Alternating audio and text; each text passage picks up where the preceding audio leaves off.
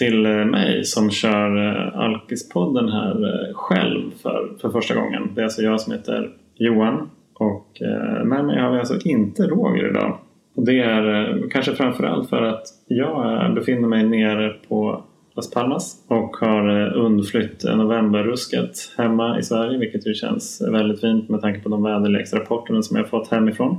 Men bara för att det är, är semester och eh, bad så behöver inte det betyda att Alkispodden tar semester, eller hur? För att tillfrisknande och beroende det är någonting som pågår, som pågår hela tiden.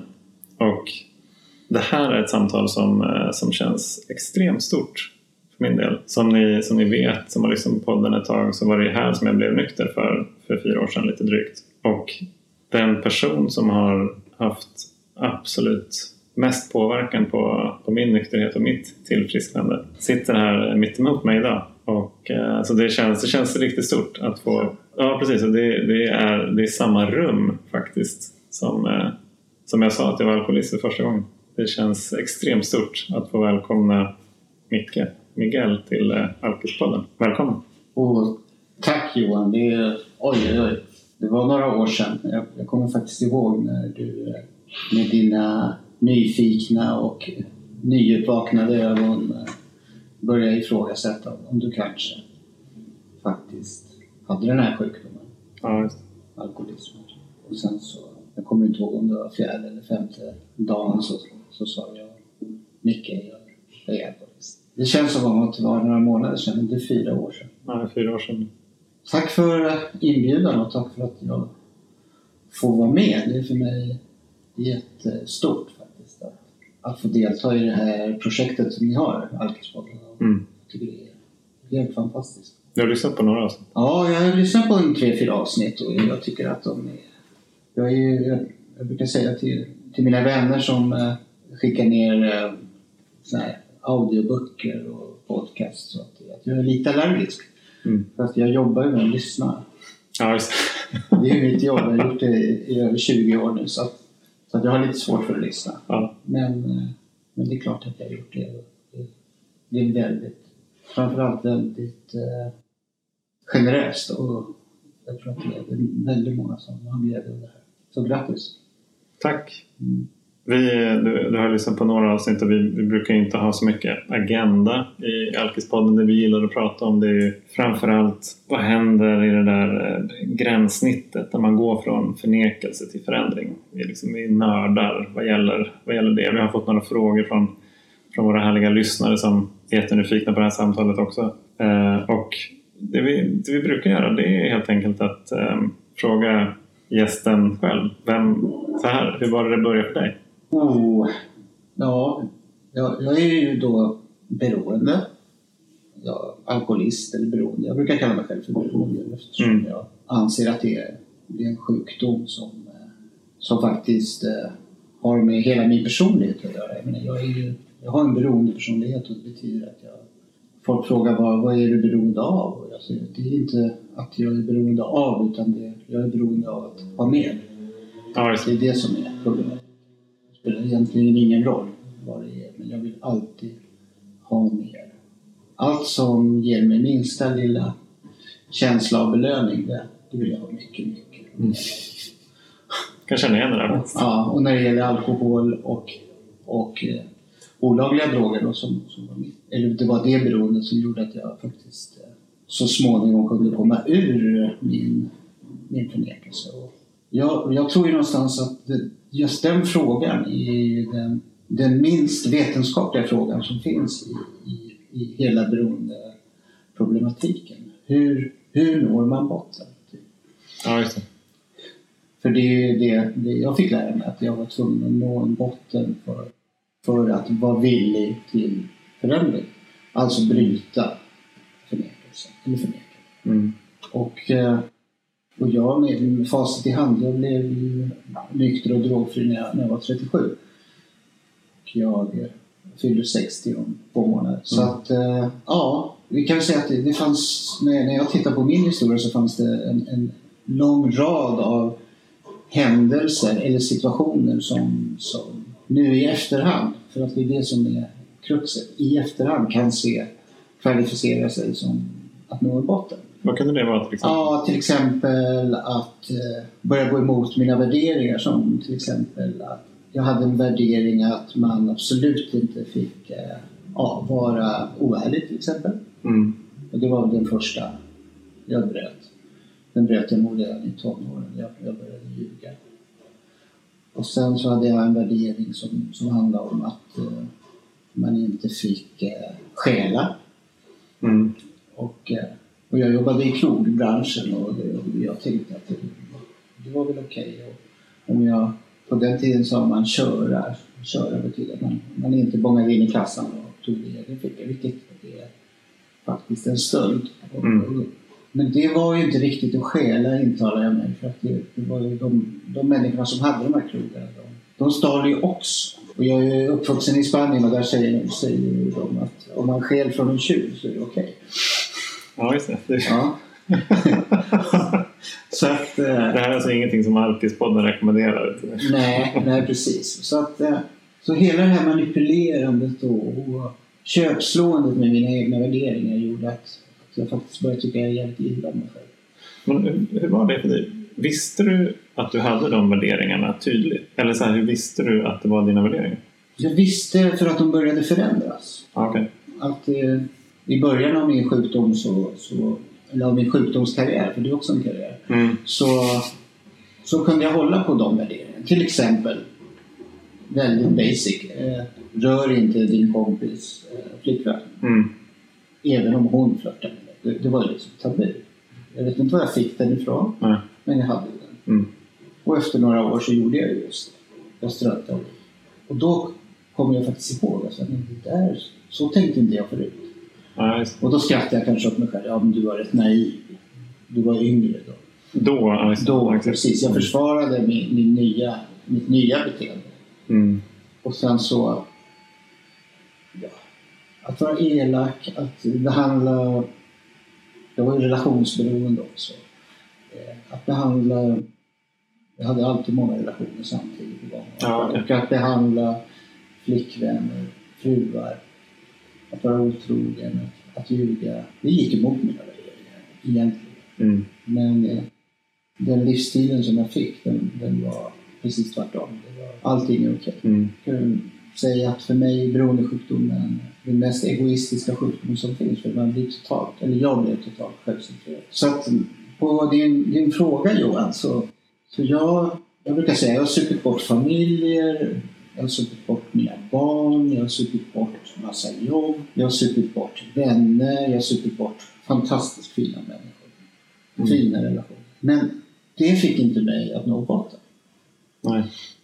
Det, det är det här som är så ofattbart för någon som står utanför. Att vad, vad, vad är det den här personen inte, inte fattar? När ska han förstå?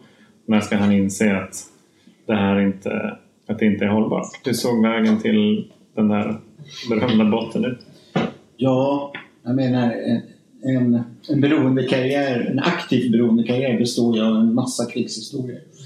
Som, eh, som kan handla om allt om att sova i en container, eller gå på gatan, eller att hamna i fängelse, eller att, Mm. eller att få eh, HIV, Mm. hepatit C. Massa. Det finns eh, olika etiketter på de här krigshistorierna. Mm. Och, och jag hade väl upplevt, inte alla, men, men många av dem.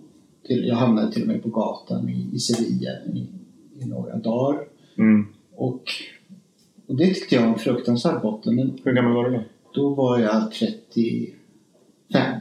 Då är jag nära min botten. Mm. Nära min botten. Men jag hade, brukar säga att jag hade någon form av skyddsängel. Idag kan jag kalla det för någon skyddsdjävul. För, för den gjorde att jag kunde resa mig från den botten. Ja, det. Hände olika saker. Sen helt plötsligt så dammade jag av mig själv och så var jag på benen igen. Mm. Och körde på som vanligt. Och så det var inte så farligt. Det löste sig. Mm. För på den tiden trodde jag att det var ju situationen, att det var ju allt som hände runt omkring mig som var orsaken till att jag faktiskt mådde som jag gjorde. Ja, just det. Ja, jag var vad jag idag kallar för ett hundraprocentigt offer. Så jag, jag hade ju bra förklaringar, allt ifrån eh, tragedier med familjen, att, att pappa var alkoholist, att, att jag hade haft sån otur. Hur såg uppväxten ut dig? Min uppväxt var fantastisk. Jag växte upp i den här stan, i Las Palmas. Mina Mm. föräldrar kom hit när jag var två och eh, de första åren var fantastiska. Vi växte upp precis vid Las Canteras-stranden i stan. Mina föräldrar eh, jobbade hela tiden. Pappa drack och sådär men det var ingen, ingen drama på det sättet. Han, var mer en, vad de kallar för, en smygalkis. Mm. Han drack sin flaska konjak om, dagen och sen så kunde han hålla kontrollen egentligen Mm. ganska länge på det där. Men det är klart, han var ju väldigt avstängd. Och mamma var klassiskt medberoende. Väldigt, väldigt starkt matriarkat. Det var hon som egentligen höll oss barn överlevde, så att vi överlevde. Hon hade reda på allt. Och de, de var pionjärer i charterbranschen så de hade, de hade rätt mycket att göra. Startade resebyrå och jobbade och fixade och hade sig. Och jag lekte mest själv Mm. med, med alla mina nya spanska kamrater. Ja, just. Det var, det var en idyllisk eh, uppväxt. Jag, jag minns inte att jag hade något som helst jobbig barndom förrän lite senare när vi flyttade härifrån. Då flyttade jag upp till bergen och då, eftersom, då var jag ensam. Jag ser fortfarande på Gran Och, och, Canaria. ja, precis. Vi, efter sju, åtta år så flyttade vi ifrån stan och upp i bergen och, eh, och där hade jag ingen. Och eftersom jag var så beroende av mina vänner, jag hade ingen anknytning till mamma och pappa, de var dessutom äldre, jag var sladdbarn, mina bröder hade flugit ur bot. Där började jag agera ut, ungefär vid 10-11 års ålder. Mm. Och då började jag prova alkohol och sen lite, lite andra droger också. Men framförallt agera ut på våld. Så att så småningom vart jag ju...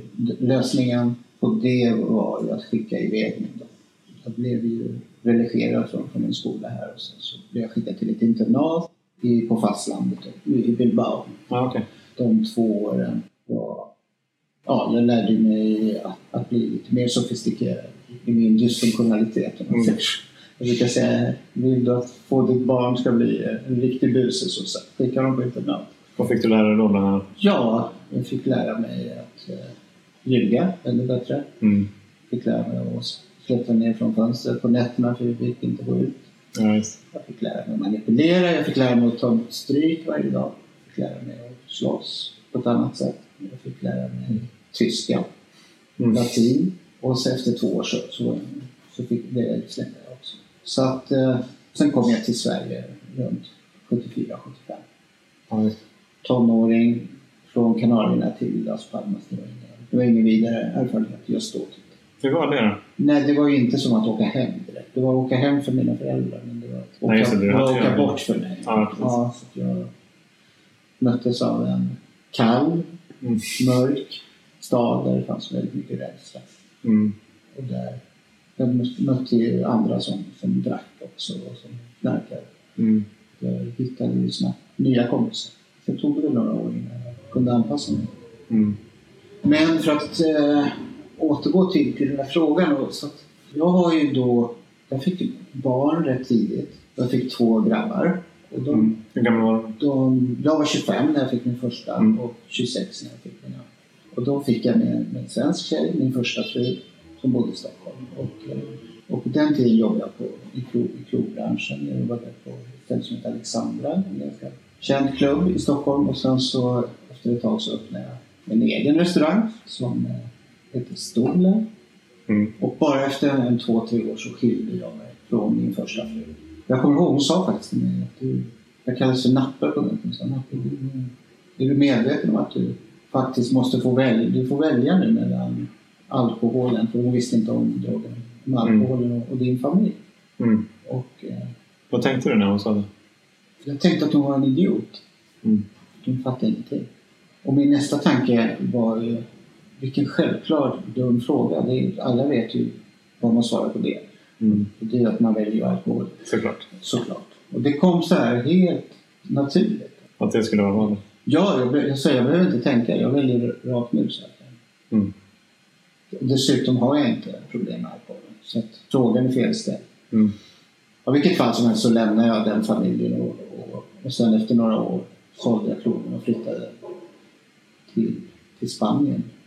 Och varför den här historien är så lång, det är för att, eh, för att under sen min karriär och framförallt efter jag hade sålt krogen, då var jag runt 30, då började drogerna och alkoholen började sluta fungera. Det, var Mm. inte, det slutade vara roligt. Det handlade mer om att, att överleva. Mm. Hur kunde det se ut en vanlig, en vanlig vecka då? Nere i Spanien då? Ja, då, jag hade ju pengar. Så jag behövde inte jobba de, första två åren. Och jag hade ju för sig eh, två hästar som jag red och red in. Så det var väl det jag, det enda matnytt jag gjorde kanske. Mm. Ja, och sen så började jag dricka vid lunch. Eller lite innan lunch. En liten tapas. Och, det var inte mycket tapas utan det var mest, mest eh, la cervecita som gällde. Och sen så, ja, så fortsatte jag tills kvällen. Mm. Och sen kanske vin och öl och sen så, ja, när det började bli mörkt så tänkte jag att då var det dags för starkspriten. Ja, visst. Och sen var det kokain på det. Och sen var det lite cannabis också. Mm. För att sova sen. Men så sov varje dag. Och ändå hade jag ju någonstans koll. Jag menar, det var inte så att jag kröp. Visste att jag hade gått ner mig för det, det syntes ju. Men Ja, du reflekterade ändå över det? jag reflekterar ju att jag... För när jag hade krog och, och, och när jag bodde i Stockholm då, då, då hade jag ett, ett starkare ego. Efter när jag var ganska känd och jag blev bekräftad och kunde komma förbi alla köerna och krogarna. Och, och, vi kan väl säga att mitt ego var starkt. mm. Hemma i Stockholm? Ja, Mm. mm. i Stockholm. Och att det blev lite svagare. Det var, eftersom jag inte hade någon självkänsla behövde jag ju vara någon. Det enda som räddade mitt ego lite var att jag, att jag var väldigt duktig på att rida in de här hästarna. Ja, Så jag kunde göra lite konster och sånt. det. Du gjorde alltså ja, okej. konster med hästar? Ja, jag, jag, alltså jag, jag red ju kanske fyra, fem timmar om dagen. Ja, okej. Jag red ju till krogen till exempel. Mm. Jag red och handlade. Okej. Ja, en bar fick jag till och med ta in hästen på. Ja, nu är det krigshistorierna som Ja. Men så småningom tog pengarna slut. Fru nummer två, som hade följt med till Spanien, lämnade Mm. mig. Hur var det alltså, när, du, var, när du åkte från Stockholm till Spanien? Ja, Vad tänkte du då? Vad, hade du, vad såg du framför dig? frihet. Mm. Äntligen få sluta på, på restaurang. Ja. Jag eh, tyckte illa om min personal, jag tyckte illa om min partner. Det, det var nog den första nedgraderingen. Att jag, det började faktiskt, jag som alltid har tyckt om människor, jag började upptäcka jag, antagligen var det att jag inte tyckte om mig själv. Så att jag Mm. började tycka illa om människor. Tyckte att de flesta människor bara störde mig. Tänkte du att det skulle förändras när du flyttade? Ja, absolut. Mm. Jag hade ju gjort några geografiska flykter innan. Mm. Men jag hade ju två, två favoritflykter. Den ena var den geografiska Mm. som har gjort att jag faktiskt har, har flyttat en hel del och bott i många länder och rest mycket. Mm. Och sen att, att byta kvinna. Relationsflykt. Ja, att bara jag byter partner så kommer det gå bra. Mm. Och sen innan, innan jag köpte krog, då, eller innan jag öppnade min första krog, då var jag i och för sig bara 26, men innan dess var det byta jobb. Efter två, tre år så vet jag inte. Mm. Jag hoppade runt från innekrog till någon annan innekrog Ja, just och trodde att det skulle bli bättre.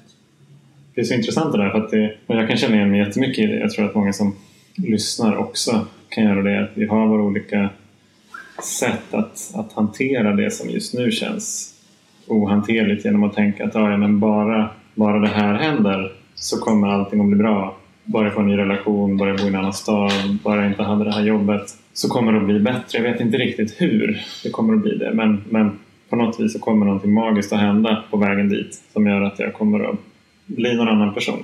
Och även fast det ju inte blir så så, så kan jag fortfarande ha kvar de här tankarna om att ja, men det kanske är nästa geografiska flykt som kanske var fel land eller kanske var fel stad. Nästa gång så blir det, så blir det bättre. Vad tänkte du när du... Men det du säger Johan, det, det, är ju, det är verkligen logiskt för att eftersom... Jag sa ju förut att jag skyllde mitt liv på att det var massa skit eller massa dåliga saker som hade hänt i mitt liv. Massa Mm. jobbiga situationer. Och därför trodde, trodde jag precis som du att om det skulle hända bra situationer då, då skulle mitt liv vara bra. Mm, ja. Ja, egentligen bygger det ju på en, ett förhållningssätt till livet som är helt galet. Där jag blandat ihop lagen om orsak och verkan. ja, Jag, jag tror att jag är verkan och det som händer där ute, alla situationer, det är det som är orsaken. Mm, just det. Och, och det jag har upptäckt är att, att det är precis tvärtom. Beskriv det. Ja, att... Jag, men, jag kommer ihåg när, när, när jag blev nykter på, på behandlingen jag var på. Jag var på en tolvstegsbehandling. En sluten behandling. Där, där förstod jag ju någonstans att, att det var... Att jag trodde ju att jag drack eller, eller knarkade. Eller jag förstod ju då att jag, att jag var sjuk. Att jag hade en sjukdom och det var jätteskönt. Det, det köpte jag direkt. Men jag trodde ju att jag drack och, och var som jag var eftersom jag mådde dåligt. Ja, att, det, att det hade hänt så mycket och det hände en massa tråkiga saker. Mm. Det var fel på Sverige, det var fel på Spanien, jag bodde i Venezuela många år också. Det var fel på Venezuela, det var fel på mina kvinnor, fel på allting och därför mådde jag dåligt. Mm. Men där förstod jag någonstans att det var att det var tvärtom, att det var jag som mådde dåligt och därför var det fel på allt. Mm. Jag upptäckte också att när, när jag mådde lite bättre så var det inget fel Nej. på allt och alla. Det handlade ju bara om mig. Mm. Jag fick lära mig det här nya paradigmet som var att jag måste, jag måste börja ta ansvar över, över det jag kan ta ansvar över. Mm. Mig själv, mina tankar, mina känslor, mitt beteende. Mm. Vi ska återkomma lite till det, men Ja. jag tänker hur, hur såg det ut? Hur såg liksom den här sista, Ja, ner, sista- ner, nedförsbacken ut? Nedförsbacken eh, var ju att då efter sista nedförsbacken, eh, var- då bodde i Sevilla, hade varit tvungen att flytta ifrån två ställen i Spanien. Caños de Meca var ett och Conil de la Frontera var ett annat. För att jag, det var små ställen och jag hade så dåligt rykte så det var lika. Mm. Jag var tvungen att fly. Ja, okej. Det var en riktig geografisk flykt. Ja. Det var inte för att jag trodde att det skulle vara bättre utan jag var tvungen att fly. Ja. Och, eh, och då hamnade jag i Sevilla och i Sevilla eh, där var det riktigt illa. Jag betedde mig väldigt illa. Och hade några goda vänner som, som hjälpte mig och tog hand om mig och sådär. Och de- Ja, i vilket fall som helst så, så hade, jag bodde där i nio, tio månader och sen så mitt ex nummer två, vi hade lite korrespondens och hon tyckte nog att jag skulle göra ett nytt försök och kanske flytta till Stockholm igen och hon skulle ta hand om mig och hjälpa mig. Ja, okej. Jag skulle få bo hos henne lite och det var väl en Mm. ny chans Mm. från kvinnan som också var med och fick chans att, knarka på mig. Mm. Och så då kom jag upp till Stockholm igen efter sju års frånvaro och, och där, pank, Kronofogden efter mig. Mm. Eh, där märkte jag också att alla mina kontakter som jag hade i, i krog Stockholm, de, de hade nog börjat se att det, det var nog inte så bra ställt till mig. Jag kommer Mm. ihåg jag sökte jobb och, och kom tillbaka så har du fått något jobb då? Nej, men jätteschysst. Han bjöd mig på öl. Mm. Så när jag gick och sökte jobb, jobb så, så bjöd de mig på öl. Mm. Och jag drack gladeligen. Mm. Så det är klart att, att de testade vad jag var för en. Ja. Och de förstod att jag var törstig. Så jag fick ju det jobb. Det är ett ganska bra trick. Ja, väldigt bra trick. Och att jag inte kom på att det var så för. Det beror på hur glad man är i öl, tänker jag. Ja. Så, att, eh, så jag kom alltid hem halvglad. Jag kom hem glad, Mm. halvfull och utan jobb. Ja, just det. Ja. Precis, glad men inte för att du hade fått jobb. Ja. Utan, Så, så småningom eh, hamnade jag på eh, ett ställe där de inte kände mig och där fick jag jobb som barchef på en salsaklubb. Okej. Ja, på La Isla i. Härligt ställe. Och där, och där jag hade förlorat min lägenhet så jag var tvungen att flytta hem till morsan. Och det var Mm. liksom, det var, alltså det var så synd om mig. Ja. Ja, oj, oj, oj. Jag hade sån offerkofta. Och, men sen efter, efter några månader så, så återigen så ringde en gammal kompis till mig så, som jag hade haft och jobbat med i Sevilla och sa att men du, ska vi öppna den här spanska restaurangen nu i Stockholm som vi har drömt om? Mm. Jag har, jag har en finansiering jag har en lokal. Jag behöver din hjälp. Ja, självklart. Mm. Så då fick jag ett bra jobb, restaurangchef, roligt, nytt Mm. projekt. Ja. Och hade då så här varannan helg kontakt med mina barn igen. Då. Jag hade inte tappat kontakten med, med mina söner men jag var ju mera den här äventyraren, semesterpappan. Mm.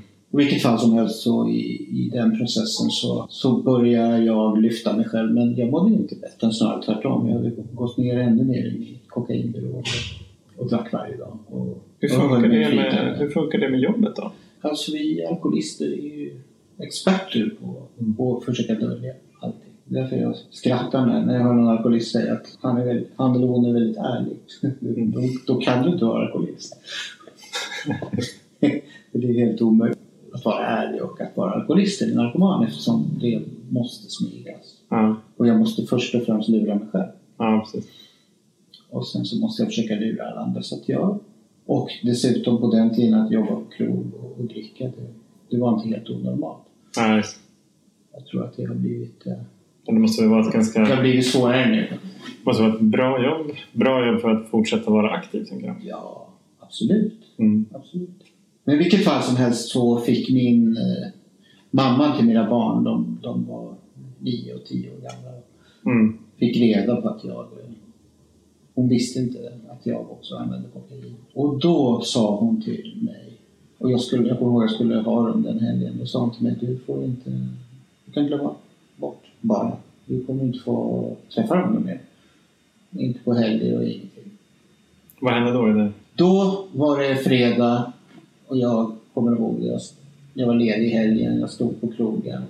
Fick höra, la på telefonen och fick en sån otrolig ångestpåslag.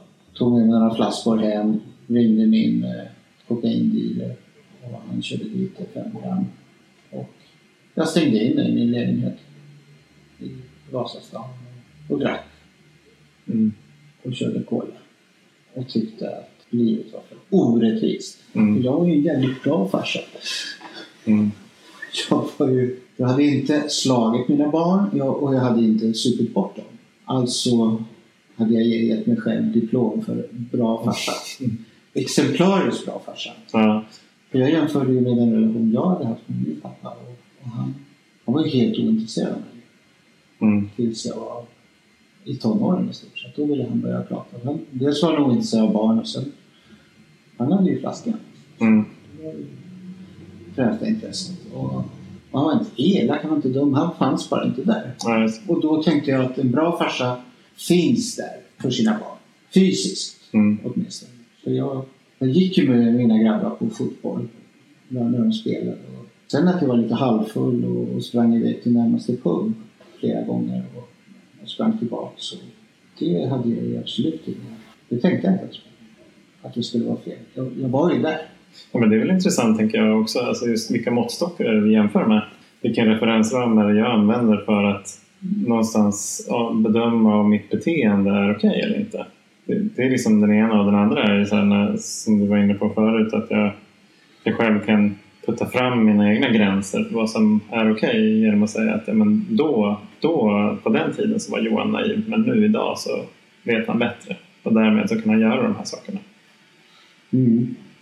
Och det är jätteintressant och framförallt för oss som är beroende hur vi, hur vi hela tiden jämför oss med, med andra beroende som vi tycker är värre. Jag kommer ihåg jag jobbade med en heroinist som hade bott i en container de sista tre åren. Okej, Ja, tre år i en container. tre år i en container och, eh, och det var i Stockholm och eh, på ett behandlingshem som jag jobbade på. Och eh, han hade inte nått sin botten. Ja, det, det är också ganska då, intressant. ja, och han, han var inbrottstjuv. Mm. Och han hade sina, sina, sina koder och sin moral. Och, och jag var jättenyfiken och tänkte, men hur kan han hitta någon som är under honom? Mm. Han hittade flera som var under honom. Ja, som inte hade en container ens. Nej. Ja, och, sen, och en annan som, eh, som prostituerade sig. Mm. Och en annan som faktiskt eh, rånade gamla damer. Mm. Ingen hedlig inbrottstjuv som han. Nej, som hade sin egen container. Och Mm. då förstod jag att det finns ju ingen, det finns ingen gräns.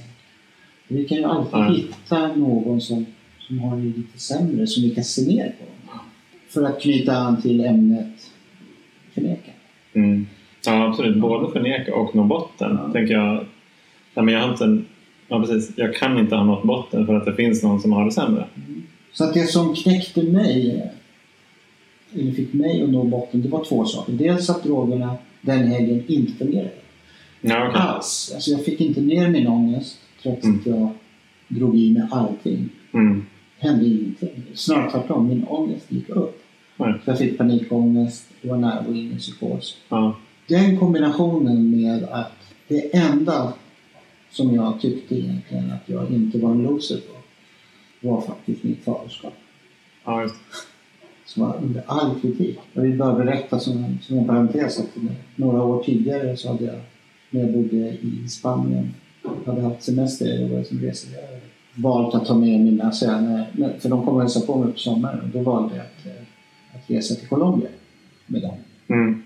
Och, eh, och till och med mina, mina kokainvänner och sånt, det är nog inte så bra. Colombia, Colombia no, inte alls bra. Och jag tittade på dem och sa, men tror ni verkligen att jag kommer åka dit och använda kokain? Nej, vi vet. Ja. Och jag var helt övertygad om att, Om att du inte skulle? ja, men att jag inte skulle, att de var okej. det. Att, kan vi inte ta med mig en sju och åttaåring till, till Colombia? Mm. Och det gjorde jag. Och jag var helt övertygad om att jag inte skulle göra det. Vi skulle till någon paradisö i början, all included och liksom, det var fantastiska grejer för, för barnen. Liksom. Ja. Och det tog ju liksom inte mer än en timme så hade jag en påse med 100 gram kokain Ja. i, min, i mitt gäng. Och ändå så, så, så förstår du hur förnekelsen är. Ja. Så tyckte jag att jag var världens bästa pappa. Ja. Var, var det som att du inte kom ihåg att du hade använt det där kokainet? Eller var det som att du inte tänkte att det var så farligt? Eller? Nej, för jag tyckte jag hade ju koll. För det, på det stället ja. fanns det bra med personal. Mm. Jag hade flörtat in med, några i personalen som skulle... Jag var ju ute på nätterna och Mm. lämnade dem ensam. Ja, De skulle hålla ett öga. Och jag kom ju på Ja. morgonen innan Mm. de vaknade. mm. ja, det var ändå att ta ansvar då. Jag tyckte det var grymt ansvarsfullt. Mm. Så åt, innan åtta på morgonen, då visste jag att då vaknade de. Så var jag där. Mm. Ibland kom jag lite senare. Mm. Men nästan åtta. Och eh, ja, de, det var ju all included. Så de, de visste var de skulle gå. De, det fanns ju mat Mm. överallt. Och det fanns roliga grejer att göra för dem. Mm. Aktiviteter. Och jag gick och la mig. Ja, Sen gick jag upp så här vid fyra, fem på eftermiddagen. Hängde med dem några timmar och sen var det samma visning. Mm. Jag tyckte jag hade kontroll. Mm. ja, det är väl också någonting som är återkommande för många beroende. Just den här känslan av att ha kontroll.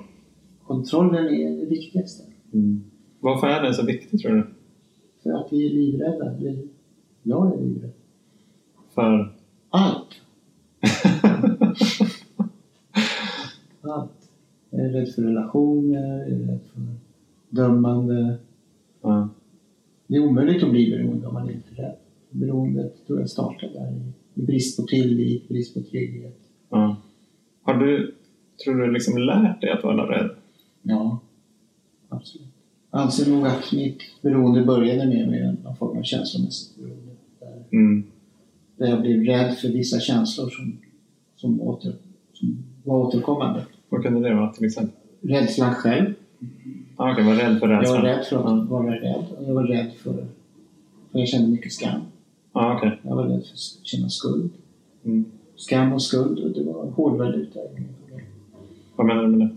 Jag menar att, eh, att växa upp i en dysfunktionell familj är att, att växa upp i en familj som inte har förmågan att kommunicera, Mm. som inte har förmågan att ge eller ta emot kärlek på ett ovillkorligt sätt. Mm. Att, inte, att man inte får hjälp att hantera sina egna känslor för att vårdarna har inte lärt sig det själva. Ja.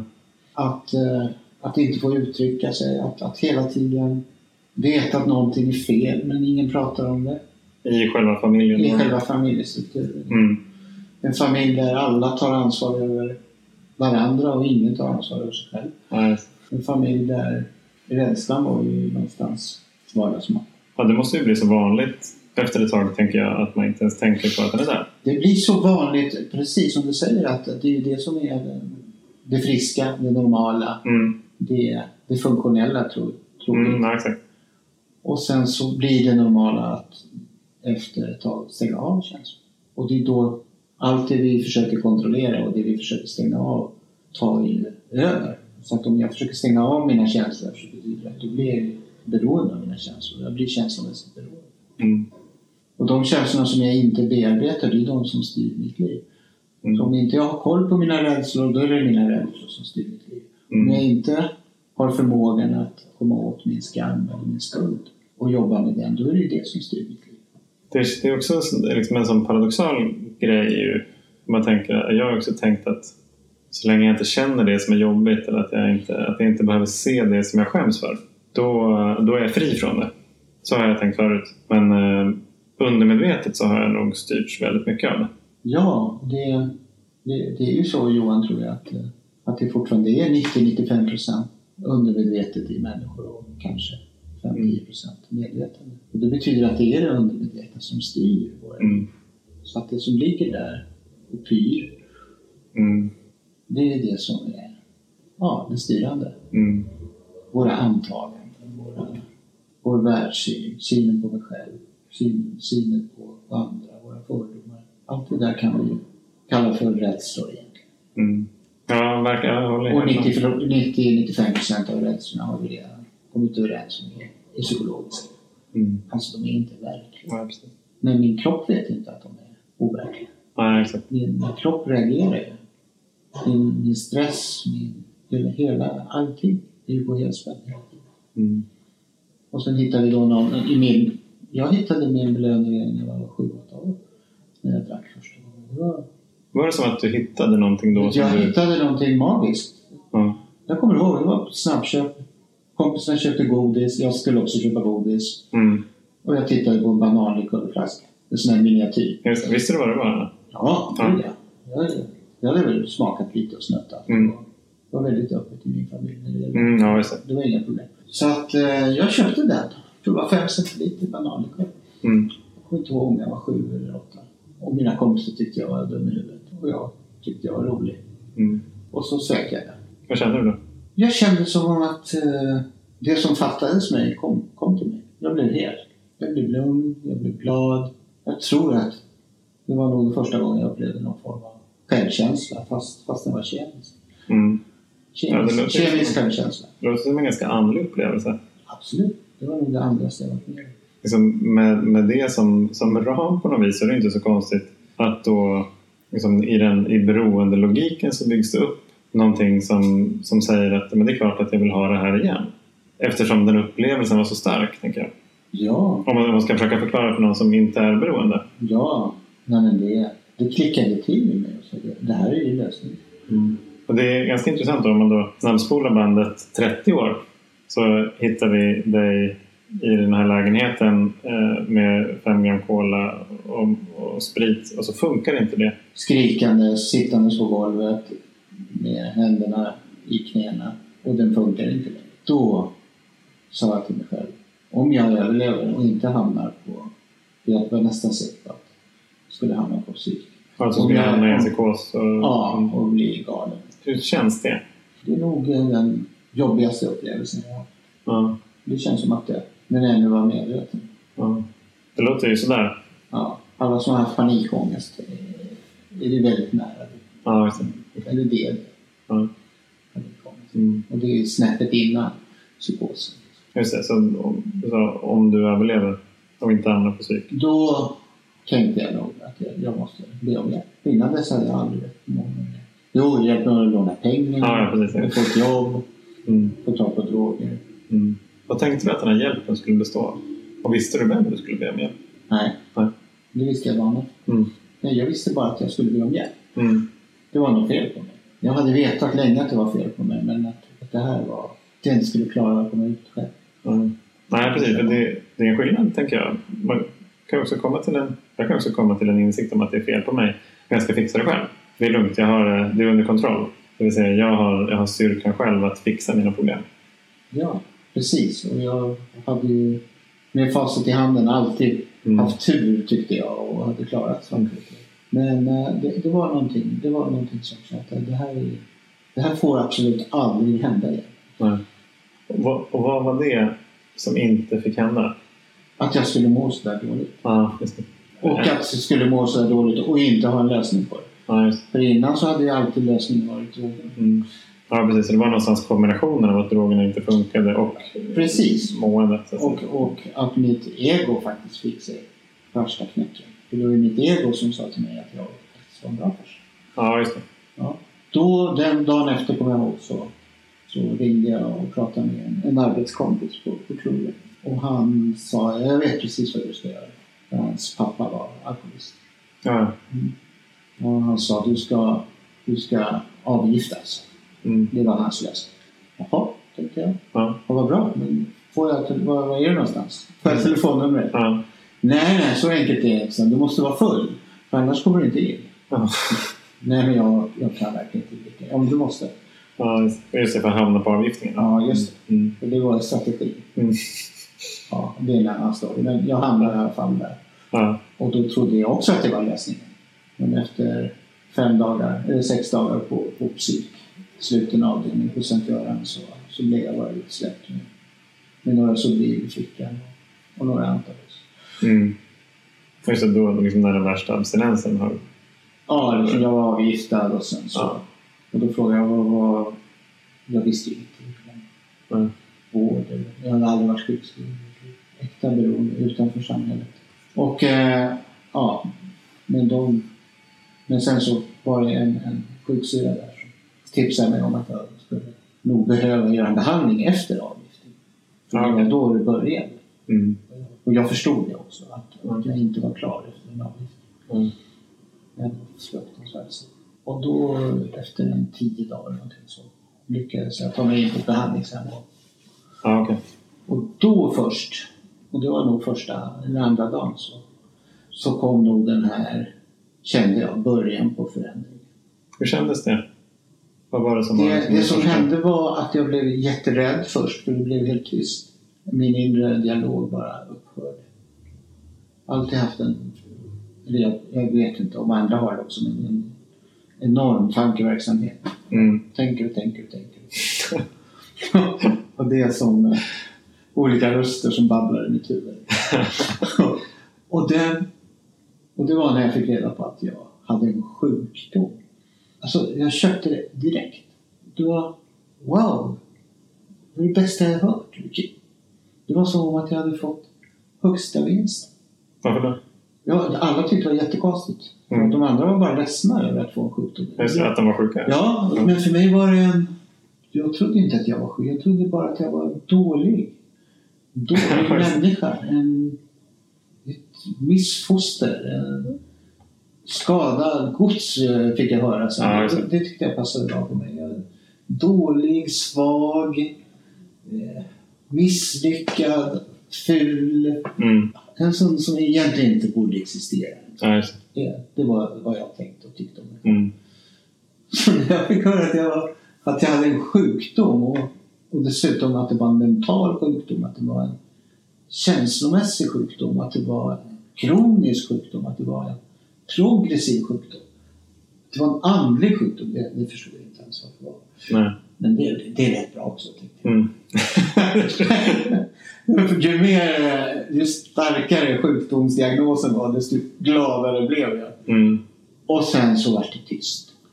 Mm. Surret. Surret. Mm. Och det jag tror att det måste varit mitt första uppvaknande. Tystnaden. Först jätterädd, sprang till en terapeut och sa nu var jag på totalen på riktigt. Du har rätt, jag har en mental sjukdom. Det är tyst i min hjärna. Ja. Och han sa bara lugn, lugn. Det, det händer. Inte ofta, men det händer. Det ska vara så. Det ska vara så. och, och så förstod jag att det, det var någonting som hade hänt. Och att det var bra att, att jag blev tom. För jag satt ju i fem veckor och, och bara lyssnade och, och lärde mig. Och, och sakta men säkert så, så kom, började jag få krafter. Från att ha känt mig som en 90-åring som, som jag hade Mm. så började jag liksom, för varje dag som gick så blev jag ett år yngre. Och sen efter fem veckor så vart jag skickad till krogen igen och, det var inte roligt. Nej, just det. Nej, det, det var ju mitt jobb. Liksom. Ja, precis. Men då, precis, själva behandlingen. Och behandlingen, där hade de också, det var en tolvstegsbehandling och det innebär Mm. att de eh, på kvällarna och sånt så körde de oss till olika tolvstegsmöten. Ja, okej. För de sa att efter behandling så, så fanns det en efterbehandling Mm. Men att vi också skulle behöva, eftersom det var en kronisk sjukdom så skulle vi behöva gå på, på möten. Så vi fick ju gå på A-möten och Mm. NA-möten. Hur var det? Under behandling, roligt för då fick man komma därifrån. Ja, just fick vi åka i vår lilla röda buss som vi kallar för Antabussen. Det, det var kul att få komma ut. För det var en sluten vård. Ja. Och, och jättespännande och läskigt och konstigt. Och, Ja. vi åkte väl på två möten i veckan. Fick prova olika. Då. Mm. I, I stan och ute i förorterna lite. Mm. här hemmet låg utanför Bro. Nära Upplandsbro. Och eh, det, var, det var häftigt. Men det, som, det häftigaste var ju att när, när jag började på krogen igen så fick jag fruktansvärt sug. För jag Ja. har ju alltid jobbat. Jag, jag kom ju på varför jag hade jobbat på krogen. Ja. För att det var tillgång till alkohol. Kom du på det under behandlingen? Ja, Mm. precis. Och, eh, det var inte så roligt att stå där och få sug. Nej, slussas tillbaka till det gamla livet. Ja. Vad gjorde du då? Vad hände då? Ja, men jag förstod ju att jag var tvungen att göra någonting drastiskt. Så Mm. att jag, eh, som tur var så var ju krögaren min kompis och han ställde upp och jag sa nu måste jag springa på möte. Jag förstod att lösningen var att gå på möte. Ja, okej. Så det som hände var att tack vare att jag mådde så dåligt med suget Mm. så gick jag på väldigt många möten. Jag kommer ihåg jag gick på möten och så var det någon som sa att jag skulle gå en, på 90 dagar skulle jag gå på 90 möten. Mm. Och jag skrattade bara. Så, så, "Va? bara ett möte om dagen, är de inte kloka? Mm. Jag behöver ju fler. Jag gick ju på två och tre Ja, visst. många gånger. Ja, du fyllde den här kvoten. Ja, jag fyllde den ordentligt. Och sen, så, så jag fick en otroligt bra start. Jag kunde verkligen känna att, att jag var trygg när jag gick på möten. Mm. Och jag var, Det- och jag var otrygg i, i baren. Ja, det är intressant att, att suget, som kan ju upplevas som någonting negativt, kan få någonting så positivt med sig. Att det var det som gjorde att du gick på så mycket möten och fick den här intensiva, alltså en intensiv start i nykterhet och mötesgående. Ja, jätteintensiv. Blev det liksom inte som en baksmälla? Eller vad, hur, hur länge? Nej, sen, ja, jag jobbade ju kvar kanske i några månader. Och sen så, Ja. jag hade ju förstått att man kunde sjukskriva sig. Där. Så att jag, Mm. Och jag fick ju någon kronisk beninflammation. Så att jag, en långtidssjukskrivning och sen så småningom så, förstod jag att min sjukdom och att mitt tillfrisknande också nog var mitt kall. Då sökte jag upp terapiutbildning och hittade en. Och sen så, så började jag plugga. Efter, Var det under första året? efter ett år så började jag plugga. Ja. Okej. Mm. Första året gick jag bara på möten Mm. och terapi. Mm. Jag, gick i be- beroendehem, eller behandlingshemmets eftervård. Ja, Sen det. gick jag på individuell terapi. Hur funkar en sån sen- eftervård? Ja, då, då träffas man en gång i veckan i grupp. Ja, okej. Men jag förstod att det var nog inte tillräckligt för mig. Mm. Jag blev också rekommenderad att jag skulle söka extra hjälp. Mm. Jag sökte individuell. Mm. Det gick ett år. Och sen fortsatte jag i andra olika terapiformer medan jag utbildade mig också. Mm. Men baks, baksmälla kallar du det för? Nej, jag tänkte bara... Alltså, jag kan få det själv nämligen och därför jag frågade. Om jag går in intensivt för någonting under en, under en period när jag sen någonting händer eller jag kan inte göra det lika intensivt så är det nästan som att jag kan få en liten baksmälla från det. Att jag vet inte. Det, det, dels så kan jag väl säkert sakna det och att jag... Ja, jag vet inte riktigt. Jag kan... Eh, jag måste liksom eh, kalibrera mina perspektiv i alla fall. Eller så kan jag bli trött av att... Eh, jag kan personligen bli trött av att gå på mer än ett möte per dag till exempel. Ja, det skulle jag definitivt bli om jag gjorde det nu. Mm. Men då var det, det var ju, Johan, du, alltså, du får se det som att mötena blev ju min nya drog. Alltså, Ja, det, var, det var ju överlevande, det var lösningen. Mm. Och i- mina närmaste, jag började ju få tillbaks några, de flesta hade ju försv- försvunnit. Och, eh, eller de hade, ja, de hade avlägsnat sig från, från mig, för jag var inget, inget bra sällskap. Nej. Men de, de som var kvar där fortfarande, de sa ju men eh, ja, Micke, du, du, du har ju ett nytt beroende, vad är det för skillnad? Just det är en jävla skillnad. Jag är beroende av någonting som är bra för mig. Ja. Ja, och jag har ju en kronisk sjukdom, jag är ju beroende. Mm. Så jag ska inte förneka att jag är beroende. Mm. Alltså det är inte själva beroendet i sig som är problemet, förstår jag. Utan det jag måste hitta något bra beroende. Mm. Ja. Så att för mig, nej, det var... Jag hade tid. Jag, eh, första året hade jag ingen relation. Ja. Eh, och eh, Stockholm är en fantastisk eh, tolvstegsstad. Det, Mm. det är bara vi som, som vet det, men det är ju makalöst. Det finns ju allting. Nästan som en, eh, vilken amerikansk stad som helst. Mm. Det finns möten alla tider på dygnet och olika sorter. Och mansmöten och kvinnomöten och Mm. gaymöten. Och, Ja, eh, det är ett fantastiskt utbud. Så att, ja, det, det var en fantastisk, underbar, bra tid för mig. Mm. Jag kom snabbt upp på rosa molnen. Just. Ja. Och efter en tre månader så försvann suget totalt. Var det som att du inte tänkte på det då? Nej, alltså suget är ju något mer än en tanke för mig. Suget är väldigt fysiskt. Och tankarna fanns kvar. Men, Mm. men det här fysiska, eh, typ jag, jag, tycker att ja, sug, det är ett bra namn. Mm. Det känns som att Mm. du blir utsugen i, i, i havet eller Mm. någonting. Mm. Och det försvann ju. Sen tankarna fanns kvar men tankarna försvann väl efter ett år. Så att det, det var ju det var förändringen. Lång utlägg på din fråga. Från förnekelse till Mm. förändring. Mm. Det var fantastiskt och det, det är fortfarande fantastiskt. Resan fortsätter ju. Ja, det är På ett annorlunda sätt men det är egentligen samma, samma basmönster på lösningen också. om till exempel möten då, eller? Ja, att, att fortsätta. Liksom, att, man tänker, det är, det är en process och det är en förändringsprocess. Och jag tror ju att, att, att vi alltid är i en förändringsprocess. Mm. Antingen går vi framåt eller bakåt. Mm. Ja, alltså, jag tror inte människan kan vara kvar på samma ställe. Utan om jag är kvar på samma ställe så betyder det att jag går bakåt. Vilket är också okej. Mm. Bara jag är medveten om det. Mitt liv handlar ju om, om dels att leva i en förändringsprocess och att ja, de sista 20 åren att lära ut hur det är att leva i en förändringsprocess. Mm. Jag har ju, en av de jobbigaste sakerna tog, det tog nog ett par år alltså för mig att acceptera att det var så. Och att jag inte skulle bli klar. Till exempel med tillfrisknandet. Det, det var liksom inte bara att så här, jobba hårt eh, och sen så blir du klar och så kan du, så kan du vila sen ungefär. Eller så har jag förtjänat någon annan belöning. Och den, utan att jag sa det till mig själv så var säkert den belöningen att kunna få dricka igen eller att kunna få, få festa igen. Men jag kommer ihåg att det var, eh, jag tyckte det var så orättvist det där från början. Ganska långt in i nykterheten att jag aldrig skulle bli klar. Jag tyckte det var skitjobbigt.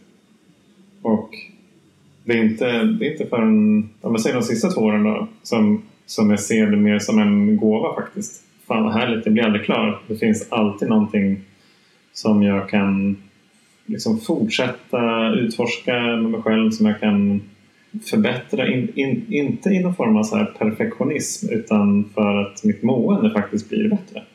Det finns alltid liksom någon sten att, att vända på. Det finns alltid något perspektiv som jag kan som jag kan lägga till så jag förstår mig själv bättre och förstår omvärlden bättre. Har du haft liksom någon sån tanke om att inte bli klar? Eller har du liksom hela tiden sett det som att det är en förändringsprocess? Ja, jag känner igen det där också Johan. Men det har ju att göra med... Vi kan säga att jag nämnde ju egot förut. Och Mm. egot, ibland kallar vi det för sjukdomen eller egot. Eller vi kan kalla det för rädslan. Rädslan i mig vill ju någonstans ha kontroll. Och, och när jag vill ha kontroll då, då vill jag ju också ha kontroll på att det finns ett resultat. Mm. Och när, när jag tänker så, då, då måste jag ju bli klar. För först när jag är klar så får jag ju resultatet. Det är logiskt. Ja, det är logiskt. Mm. Och, men men jag, jag förstod nog att det inte gick att applicera den, den lösningen på, Mm. på själva på livet. För att livet är, det är så mycket större än vad jag är som människa. Mm. Livet är allt. Jag kan ju inte förstå livet. Jag, jag kan bara lära mig lite mer om det. Mm. Jag kan inte förstå det. Mm. Jag kan inte förstå livet lika lite som jag kan förstå Gud. Alltså det är för komplext för mig. Mm. Så att, eh, men eh, nej, ja, det, jo, jag, jag har tänkt så. Men, men, men jag, jag kan tänka så i andra saker i mitt liv. Och, och, det, och när jag tänker så, så, så är det som att sätta krokben på mig själv. För eh, vadå? Vad är det som tar slut? Nej, precis. Vad, vad är det som tar slut? Ja, jag Tar din det. relation slut? Mm. Nice. Gör det det? Ty- Tycker du en relation kan ta slut? Nej, eller så här, jag, jag trodde det förut. Ja. Och jag har varit väldigt rädd för att relationer ska ta slut. Det har varit en av mina största rädslor tror jag. Att bli ensam, rädsla för separation. Men mer och mer så har jag insett att det är snarare kanske statusen på relationer eller, så här, eller vad, hur relationen uttrycker sig som är det som förändras. Jag tror att relationer är ju alltid, det finns alltid där. Men det kan se ut på lite olika sätt. Ja, det är väl det är väl liksom någon, någonting som jag har reflekterat över på senaste tiden just kopplat till döden faktiskt. Just att den, det har varit nog kanske min största så här, att rädsla för att bli ensam när andra dör. Och vet jag, ja, vi har pratat om det också, men att just att, att relationen faktiskt inte tar slut utan den, den förändras. Så det, det känns ganska betryggande tycker jag att veta att, att det är så att jag inte är ensam. Ja, precis. Ensamheten är är som jag ser det, en- också en väldigt stor paradox i, Mm. i beroendet. Vad menar du? Ja, för att vi, de flesta av oss börjar ju vårt beroende för att, för att slippa känna oss ensamma. Det tror jag nog många kan identifiera sig med. Ja, och paradoxen är väl att efter ett tag så, så blir vi ju ensamma. Mm. Du, apropå, apropå ensamhet då, så har vi fått in, vi har fått in lite tittarfrågor, tänkte jag säga. Lyssnarfrågor Mm. är det ju. Och eh, en av dem är från vår kära vän Emma Oj då. som eh, har bett dig att, att filosofera kring en sak. Och det är eh, ett, ett uttryck som hon stumlade på här veckan och det är att connection is the opposite of addiction. Vad tänker du kring det? Okej. Eh, puh, ja. Men jag tänker på... När du säger då connection så, så tänker jag på eh, närvaro, kontakt med eh, framförallt med, med mina känslor. Mm. Och, eh, och att vara i kontakt med är för mig såklart eh, motsatsen till att vara avstängd. Mm. Och, eh, och när jag är aktivt beroende så är jag ju avstängd.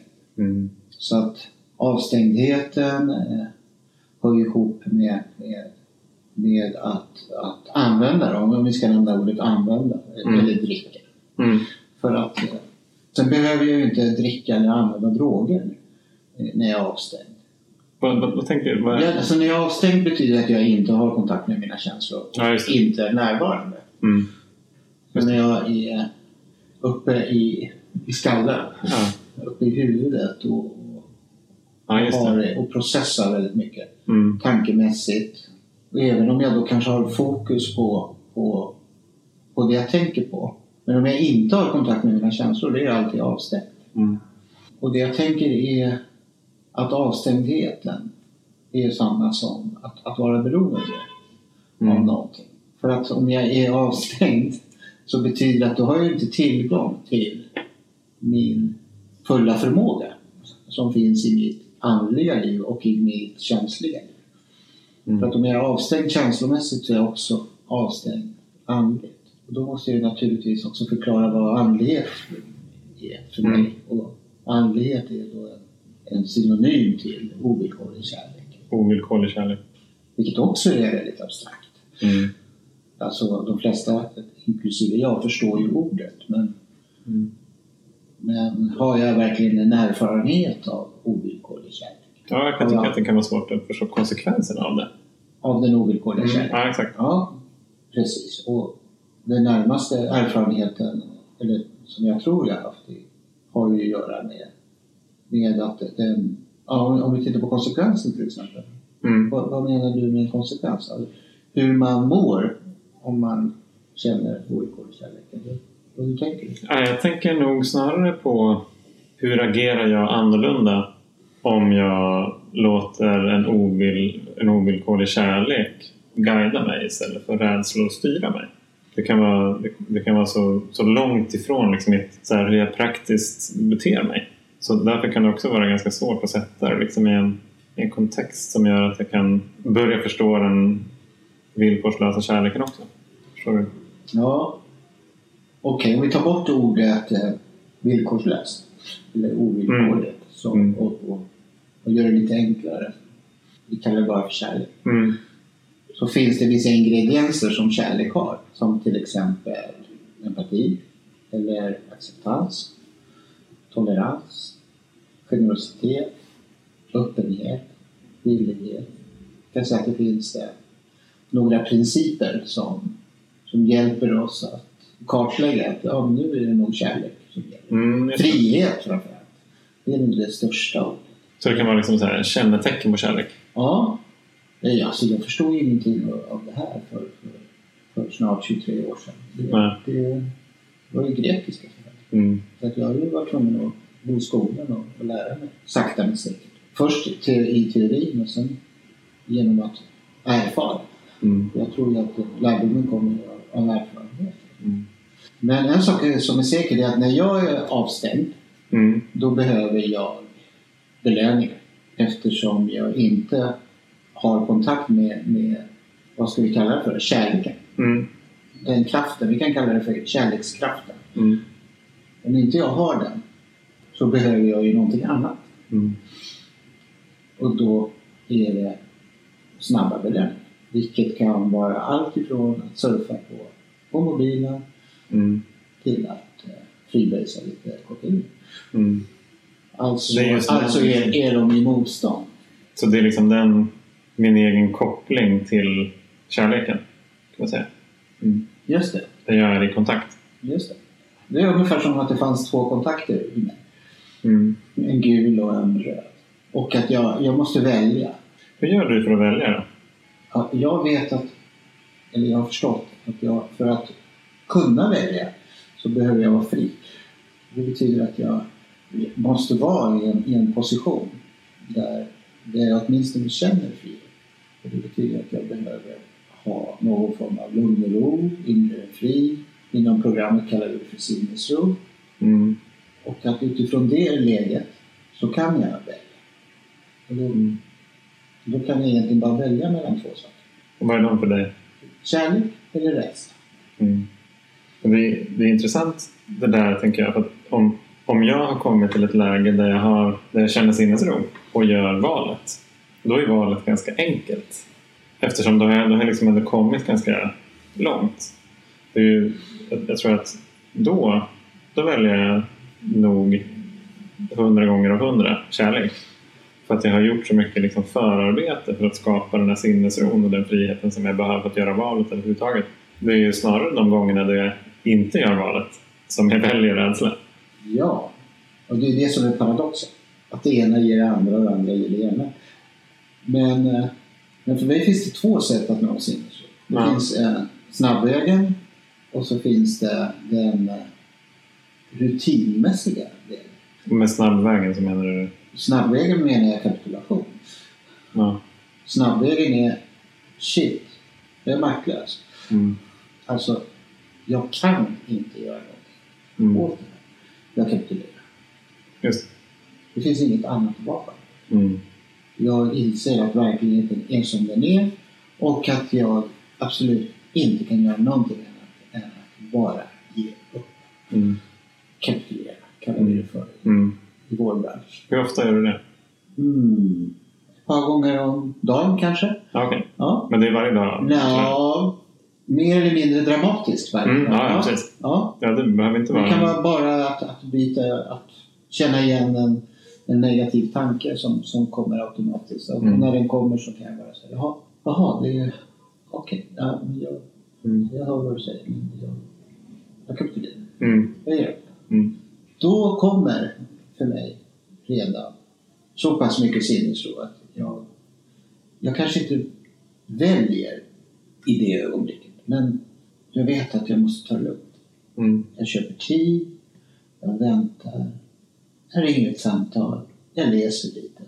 Och jag kanske säger ja, det här är en ganska svår fråga. Jag kanske ska vänta tills imorgon. Mm. Eller tre dagar. Just det, så det var den korta vägen. Det var det korta. Mm. Och den andra är det vi kallar i, i tolvstegsrörelsen att, att följa ett dagligt program. Vilket innebär att ha mina rutiner som gör att jag, jag kallar det för att vara i någon form av andlig och känslomässig spänst. Mm. Ungefär som att man håller sig vältränad. Så gör jag, eller jag omfamnar rutiner som får mig att, att vara alert. Som till exempel att meditera varje morgon. Att göra en fysisk aktivitet varje dag. Att, eh, Och det, det, att prata med likasinnade. det, det är intressant att liksom veta lite mer hur, hur startar du dagen? Liksom hur, eh, Min dag eh, startar med eh, en väckarklocka. ja, det brukar vara runt eh, sjutiden. Som, som ibland ringer och men många gånger så vaknar jag precis tio sekunder innan. Och sen så springer jag in till köket och fixar en espresso. Och sen så tar jag med mig den in i sovrummet. mm, Och sen medan jag dricker den espresson och vaknar till, ja jag har sköljt ansiktet också Mm. på vägen. Så, så läser jag lite i någon bok. Eh, Jag kör någon mental träning. Ja, det är tolvstegslitteratur. Ja, det kan vara tolvsteg, det kan vara någonting annat. Det kan vara vad som helst som inspirerar mig. Mm. Det har förändrats. Men eh, Men det är inte en, det det finns det är det. inte en deckare. nej, nej, nej, det är någonting. Jag förbereder mig för en meditation. Ja, just det. Okej. Ja, så att, eh, det är kanske fem minuter. Mm. Det kan vara en mental träning jag har. Det Mm. kan vara någon form av bön. Jag tror på en högre makt, som jag kallar för Gud. Det kan vara att jag ställer några frågor. Mm. Det kan vara att jag ber om hjälp för något just en dag. Vad som helst. Och sen när espresson är slut så, så mediterar jag. Och Det Mm. betyder att jag, jag tror att jag lyssnar på om jag får något svar. Mm. Eller också är det bara tystnad. Jag kommer ihåg när min inre dialog Mm. slutade. Det, när jag var på behandlingshem. Det, Mm. det är det tillståndet jag eftersträvar. Ja, Så lite tankar som möjligt. Men kommer det tankar så, så är det okej. Jag släpper förbi dem. 20 minuter. Mm.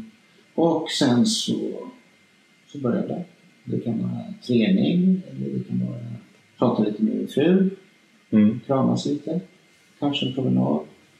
Eller bara egen tid.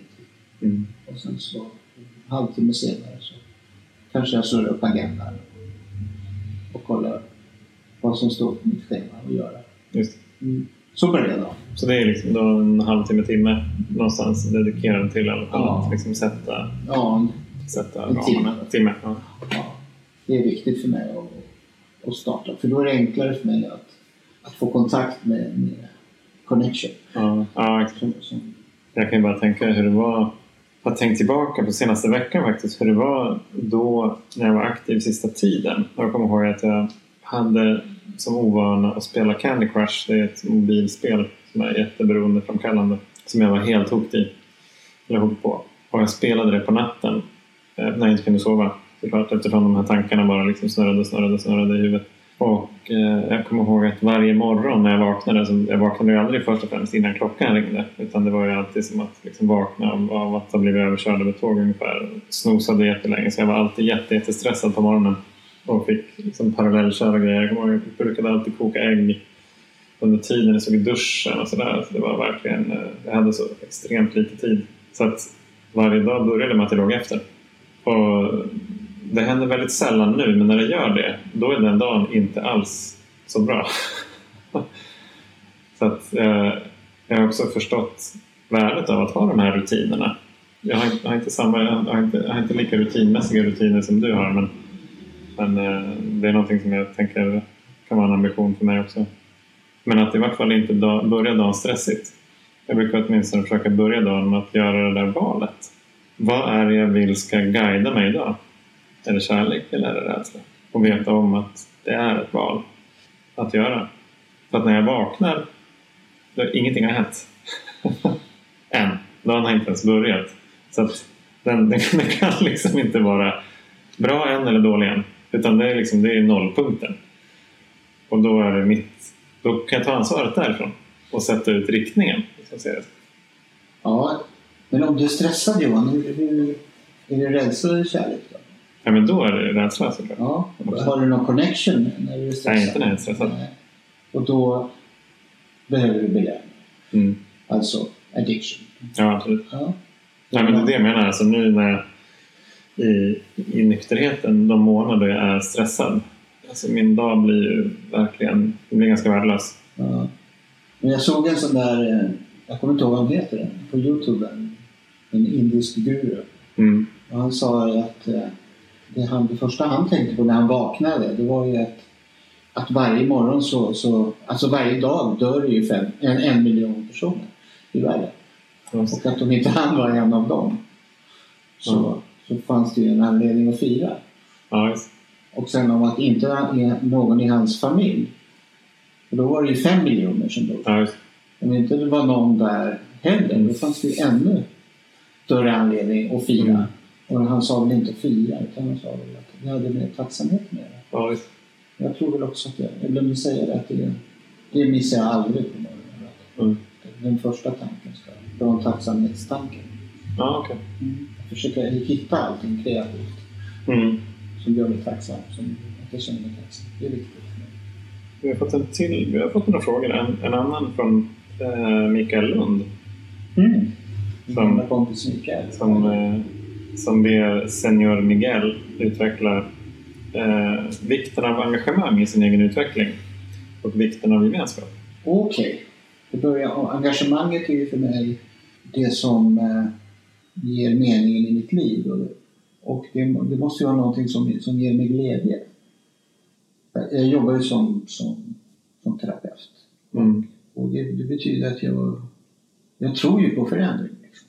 Mm. Och jag vill ju hjälpa andra att engagera sig i sin förändringsprocess. Ja, just det. Ja, det är ju liksom en, en av ja, min, det ingår i min vision, mm. i syftet med mitt liv. Och för mig är det helt omöjligt om jag inte gör samma sak med mig själv. Mm. Så att engagemang ger mig glädje och glädje för mig är livsenergi. Mm. Alltså engagemang också livsenergi. Det, jag behöver ha kontakt med den varje dag. Och, eh, och om man sen ska... Ja, förlåt. Nej, men jag tänker, hur gör du för att fortsätta vara engagerad i din egen förändringsprocess? Genom att vara i kontakt mm. med mig själv. Genom att jag hela tiden får lite mera kontakt med mig själv. Mm. På en djupare nivå. Mm. Så den världen är ju, det känns ju som att den är nästan outforskad. Mm. Jag blir så otroligt nyfiken och, och entusiastisk och inspirerad av att känna känslor som, som jag till exempel inte har känt förut. Mm. Eller kanske inte just en känsla i sig, men, men intensiviteten i en känsla. Mm. Den är, det är väldigt eh, inspirerande. Du har ju nämnt några gånger i våra samtal just känslosurfa. Ja, känslosurfa är ju det är min, min nya passion. Mm. Vad innebär det? Ja, det innebär att, stanna kvar i känslan så långt som möjligt. Mm.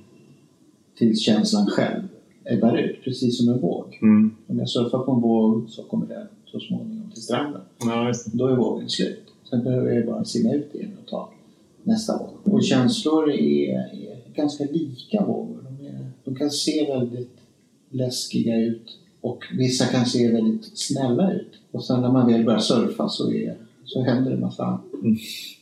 Oväntade saker. Mm. Men det enda jag behöver göra är att försöka hålla balans.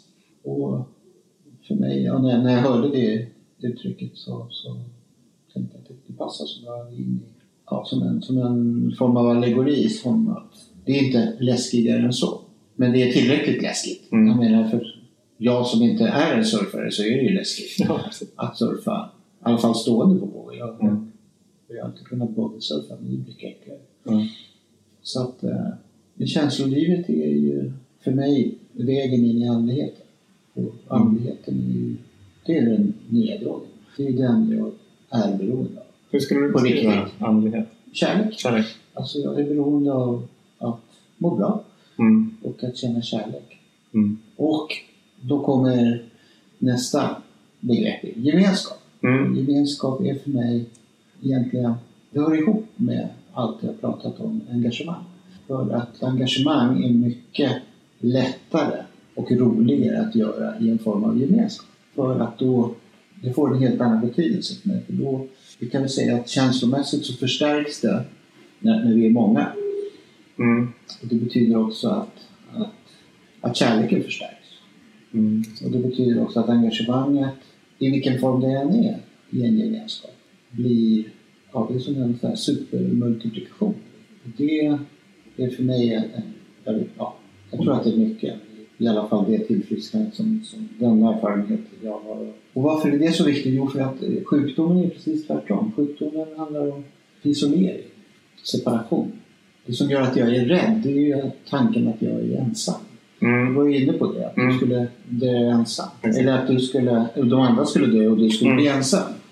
Och det är ju, ja, vi människor är rädda för, för döden, vi är rädda för ensamhet, vi är rädda för, för att vara isolerade. För att det är inte vår det är inte vår naturliga tillstånd. Vi, är, vi föds beroende, vi är beroende och alla psykologer och terapeuter är nog eniga om att vi är flockdjur och att vi hör ihop och att det är då vi mår som bäst.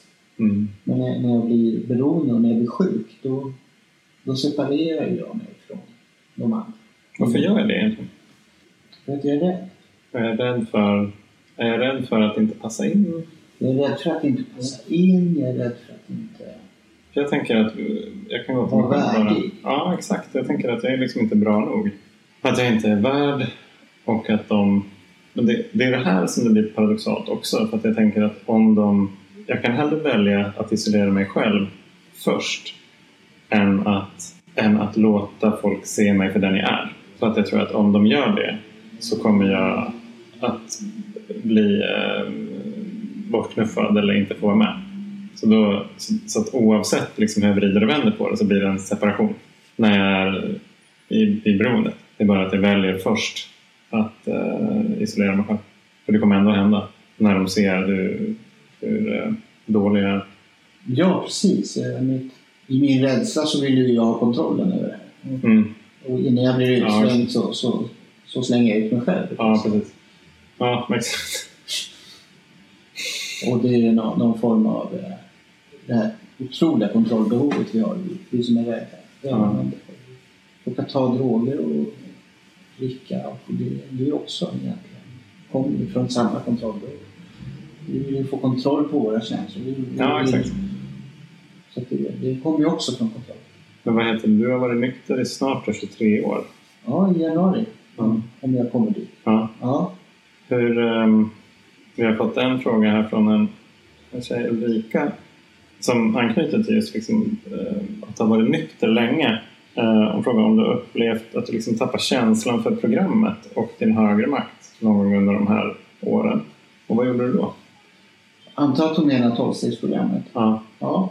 Eh, jag har nog aldrig haft en programkris. Däremot har jag haft en gemenskapskris. Okej. Okay. Ja. Jag är med i ett, ett tolvstegsprogram och eh, där jag har varit väldigt engagerad i många, många år. Mm. Och vi kallar det för att göra service. Mm, just det. det ideellt arbete på olika nivåer. Och, eh, och jag var dessutom med och, och startade det, den gemenskapen här i Las Palmas. Har jag varit med och startat en annan tolvstegsgemenskap också. Mm. Men den här första som, som kanske ligger mig, eller låg mig närmast om hjärtat. Mm ja, det var massa, det hände massa ja, otrevliga saker mm. inom den gemenskapen. Ja, okay. Som jag blev ganska chockad över. Och någonstans så, så kände jag mig lite ansvarig över, vi kallar det för personligheter istället för principer. Mm, jag, jag, mitt ego sa till mig att jag, jag var ju en av grundarna av, av det här programmet. Så jag, jag försökte ta ansvar, jag försökte fixa till situationer.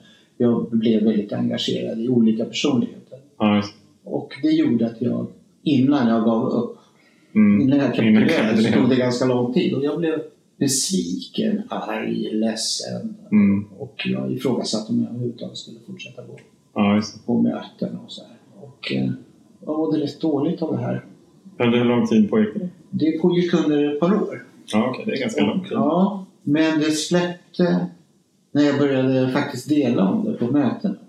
Och att jag tänkte och kände så. Och det var som att ha en relation. Och jag hade som en, en tabu att jag fick inte prata illa om, Nej, om, om, den jag hade relationer med. Mm. Alltså inom medberoende kallar vi det för eh, dysfunktionell lojalitet. Och det var det jag kände. Jag, kände att jag inte kunde vara illojal och prata illa om det programmet som jag ansåg hade varit med och räddat livet. Ja, Men när jag väl började prata om det i, i mötena så släppte det. Mm. någonting som jag vet är så men glömde bort att det funkar igen. Mm. Så att, Intressant. Eh, ja, så att då kom förlåtelsen in. Och jag kunde förlåta mig själv. Mm. Jag var ju såklart ansvarig över alla de här tankarna och känslorna jag hade haft. Och så kunde jag även förlåta de jag trodde hade betett sig som idioter. Och nu är det som att relationen är annorlunda. Den är inte lika intensiv längre men jag och programmet har, eller just det programmet har en bra Mm. relation. Ja. Det var en del av frågan. Och sen var det om högre makten. Högre makt, Ja, ja, högre makten. Eller Gud eller... Är jag Gud eller högre? Jag tycker om båda. Gud är lite kortare. Gud är för mig en, också en, en relation. Och den relationen förändras. Och den har ibland kriser och ibland så är det en fantastisk relation. Mm. Sen ibland... eh, Alltså min sjukdom säger att det är jag som är Gud. Jag berättar för Gud vad han eller hon ska göra. Och då, då funkar inte relationen så bra. Och sen så kommer jag ihåg vem det är som, som, som styr och då funkar det mycket bättre. Alltså, Ja. Egentligen så, så är det en väldigt bra relation. Mm. Och har varit och fortsätter att vara. Och den, Mm. den förändras. Den förändras med, med tiden och den förändras med min mognad, min, Mm. min resa. Vad- Kan du nämna någonting som har förändrats? Jag tror att det som har förändrats mest är väl att jag förut kanske såg att Gud var mer utanför mig. Mm. Nu är det som att jag låtit honom eller henne flytta in. Och, Men en sak som får mig att komma ihåg att, att ha en bra relation, Mm. det är att komma ihåg att jag är beroende. Och att Gud är beroende av mig också. Så att det, det är bäst att vi har en relation. Mm. För det, det är det normala. ja. Det är det som, som kommer att göra att vi har en balans. Och, och sen finns inte Gud i mig såklart bara, utan det finns i allting. I alla mina relationer. Mm. Gud är egentligen själva relationen. Mm. Så som jag ser det idag. Lite mer. Och det, det är väl förändringen. Att från att, det låter kanske lite kryptiskt, men från att jag har en relation med Gud så är Gud relationen. Det, det har hjälpt mig. Och sen så, det som har förändrats är nog att det, det finns mycket mera förlåtelse Mm. I, i vår relation. Mm. Och sen finns det mycket mer humor. Kommer jag ihåg, det var en sån här grej som, eh, som, jag pratade, som vi pratade en hel del om första veckan jag var här. Ja, för mig att du sa det också, att humor kommer vara en av dina största som tillgångar i tillfrisknandet. Och jag tror faktiskt att det var sant. Alltså, jag trodde på det då och jag tror fortfarande på det ännu mer. Att det, det skapar någon form av ganska sund distans till mig själv. Ja, abs- absolut. För att vi, vi flesta, de flesta av oss beroende är enormt självcentrerade. Ja.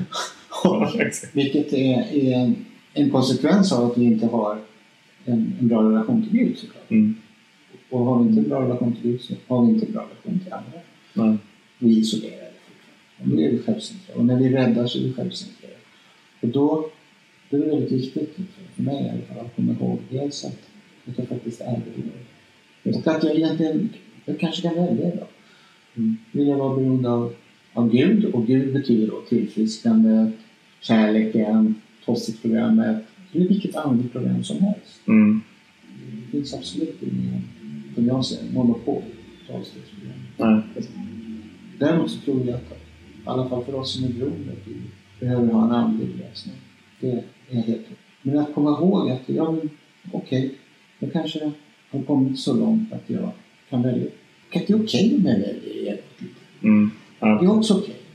Det är okej om jag väljer det materiella. Det är okej jag väljer att, att inte vara så, så jävla andlig. Ja, men jag tycker att det kan vara ganska befriande också just att, att, eh, att jag är beroende. Och att jag kan välja det jag är beroende av. Att det inte handlar om att bli helt oberoende. Det, det tror jag också, det har, det har åtminstone skapat en lite mer lekfull, glädjefull eh, resa genom tillfrisknandet tror jag. Men jag har, jag har snubblat över en massa olika beroenden under de här fyra åren.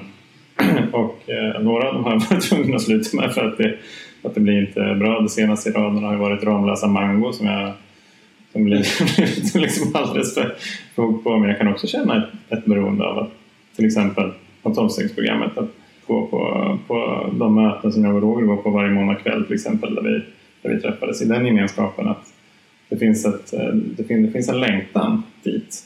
Eh, som ett, jag vet inte, ett andligt sug kanske efter liksom de känslor som jag får där. Ja. Att, eh, ja. Vad heter, vi måste börja runda av här. Vi hade ju kunnat fortsätta det här samtalet i flera timmar. Vi får väl göra en, eh, en, en uppföljare helt enkelt. Nästa gång jag är här nere eller nästa gång du är i Stockholm. Ja, det vore ju. Vad, vad skulle du vilja skicka med dig till lyssnarna som en liten avslutning på vårt samtal? Det har svårt för att tänka i de banorna. Ja. Att jag skulle skicka någonting. Eller, eller har du en reflektion? Du en reflektion är ju... Är, jag tror det sista du sa. Att det andliga beroendet skulle vi kunna kalla det för. Mm. Och du vet att jag älskar paradoxer och att, mm. och att jag även jobbar under namnet paradox. Men paradoxen är ju att, att jag accepterar att jag är beroende mm. av till exempel Chile, då blir jag ju ganska oberoende. Och att när jag accepterar att jag är beroende av Gud och tolvstegsprogrammet, av mitt tillfrisknande, av kärleksfulla relationer, meningsfull liv, så, så blir jag fri. Mm. Jag blir beroende av någonting som får mig att må väldigt bra. Mm. Och när jag mår väldigt bra, då har jag valt kärleken. Och kärleken är samma sak som friheten. Det det är det största. Och den kommer ifrån att jag faktiskt har accepterat mitt beroende och också har för första gången börjat ta ansvar mm. över mig själv. Mm. Men det, det är ett annat program. Mm. ja, vad härligt det var att få din, få din berättelse berättad um, lite grann från, uh, från A till Ö. Vi har ju setts i det här rummet där vi sitter i nu flera gånger och så har vi sett varandra på Skype varannan vecka veckovis de senaste fyra åren. Och det är fascinerande tycker jag hur mycket eh, bättre ändå man kan lära känna en person som man tycker man känner väl redan genom att få ta del av berättelsen. Mm. Vad, vad viktigt det är med, med delningar just för den här eh, för kopplingen, the connection. Som jag också tror är, jag gillar verkligen det, the connection is the opposite of addiction och att jag, jag kopplar ihop det väldigt mycket till gemenskap. Så att det, det är liksom där gemenskapen hjälper mig att hitta kopplingen eh, till mig själv. Att det är med hjälp av andra som jag ja, kopplar ihop med mig själv och som jag därmed också tillfrisknar. Det känns som en, det känns som en härlig milstolpe någonstans att vi kan få ha det här samtalet du och jag fyra år efter att vi sågs första gången. Ja, det är, det är ett mirakel. Mm. Jag känner mig jättetacksam att få sitta här och, och dela med dig och samtala. Och jag hoppas verkligen att, eh, att det här kan fortsätta. Mm. Jag med. Ja. Underbart. Tack så jättemycket Micke. Tack för inbjudan. Mm. Ha en trevlig helg allihopa där hemma och eh, ta hand om er helt enkelt. Och glöm inte att fortsätta mejla oss om ni vill på alkispodden.gmail.com och, eh, och eh, skicka in frågor och funderingar och olika hejarop som ni gör helt mirakulöst till eh, Facebook eller Insta. Så, mm, så hörs vi om ett, eh, en vecka eller ett par veckor. Kram!